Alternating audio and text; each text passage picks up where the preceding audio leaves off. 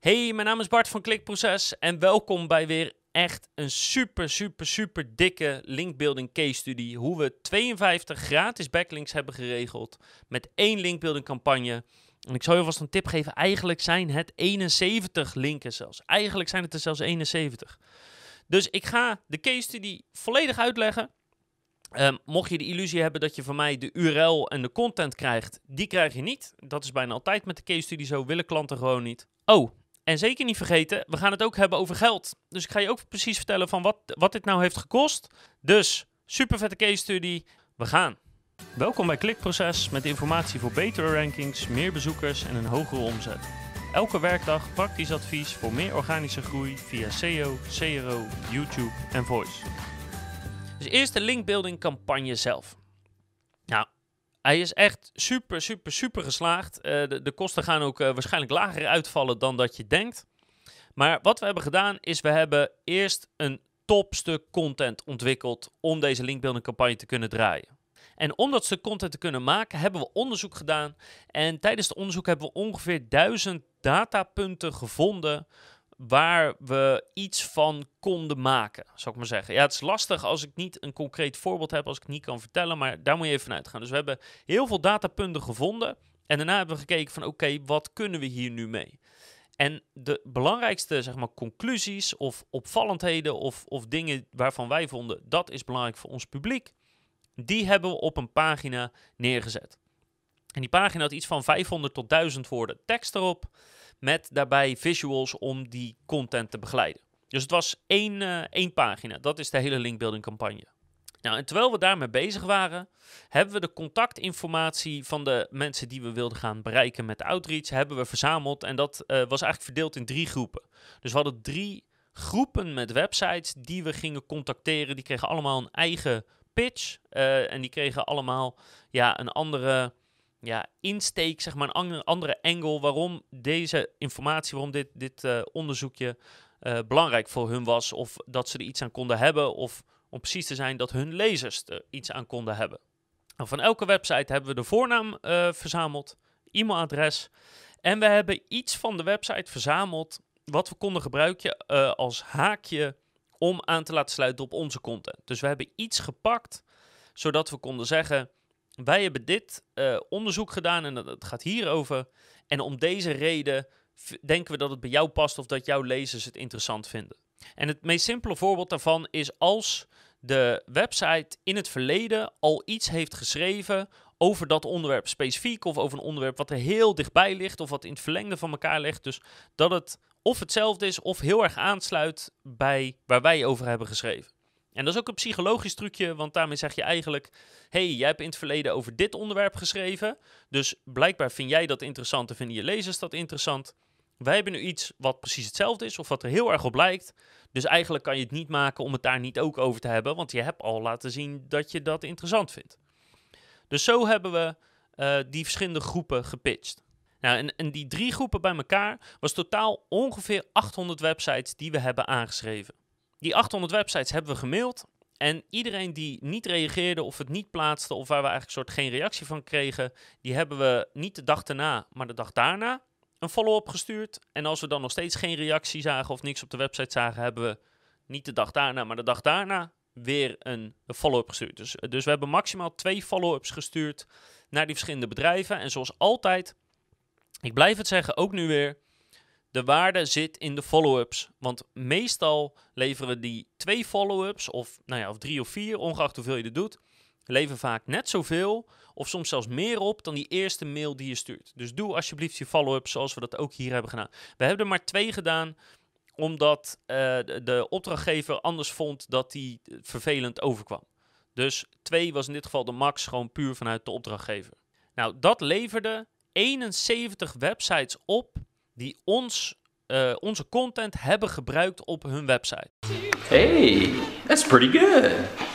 Dus 71 websites hebben over dat onderzoek wat we hebben gedaan geschreven, of die hebben de content aangehaald of op een of andere manier gebruikt op hun website in een artikel of in een blogstuk of in een opiniestuk, noem het maar op. Maar, jammer genoeg, willen heel veel van die websites niet per se linken naar de brondata. Are you kidding me? Iets wat ik super raar vind, wat volgens mij ook strafrechtelijk helemaal niet mag. Want volgens mij mag je helemaal niet iets als bron gebruiken en vervolgens er niet naar, naar verwijzen.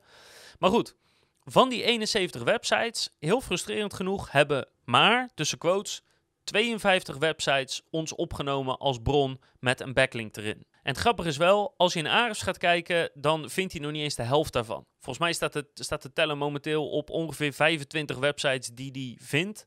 Maar als we zo'n linkbuildingcampagne draaien, dan hebben we altijd, nou ja, zowel vanuit software als handmatig houden we altijd heel goed bij wie ons benoemt. Of in dit geval de klant benoemt.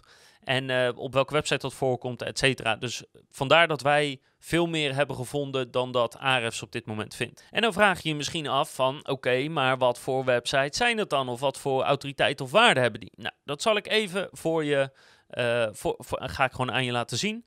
Dus als je kijkt, dan zal ik gewoon even simpelweg de spreadsheet voorbij scrollen. En dan kan je zien wat voor waardes het heeft. Maar ik ga ze ook even benoemen.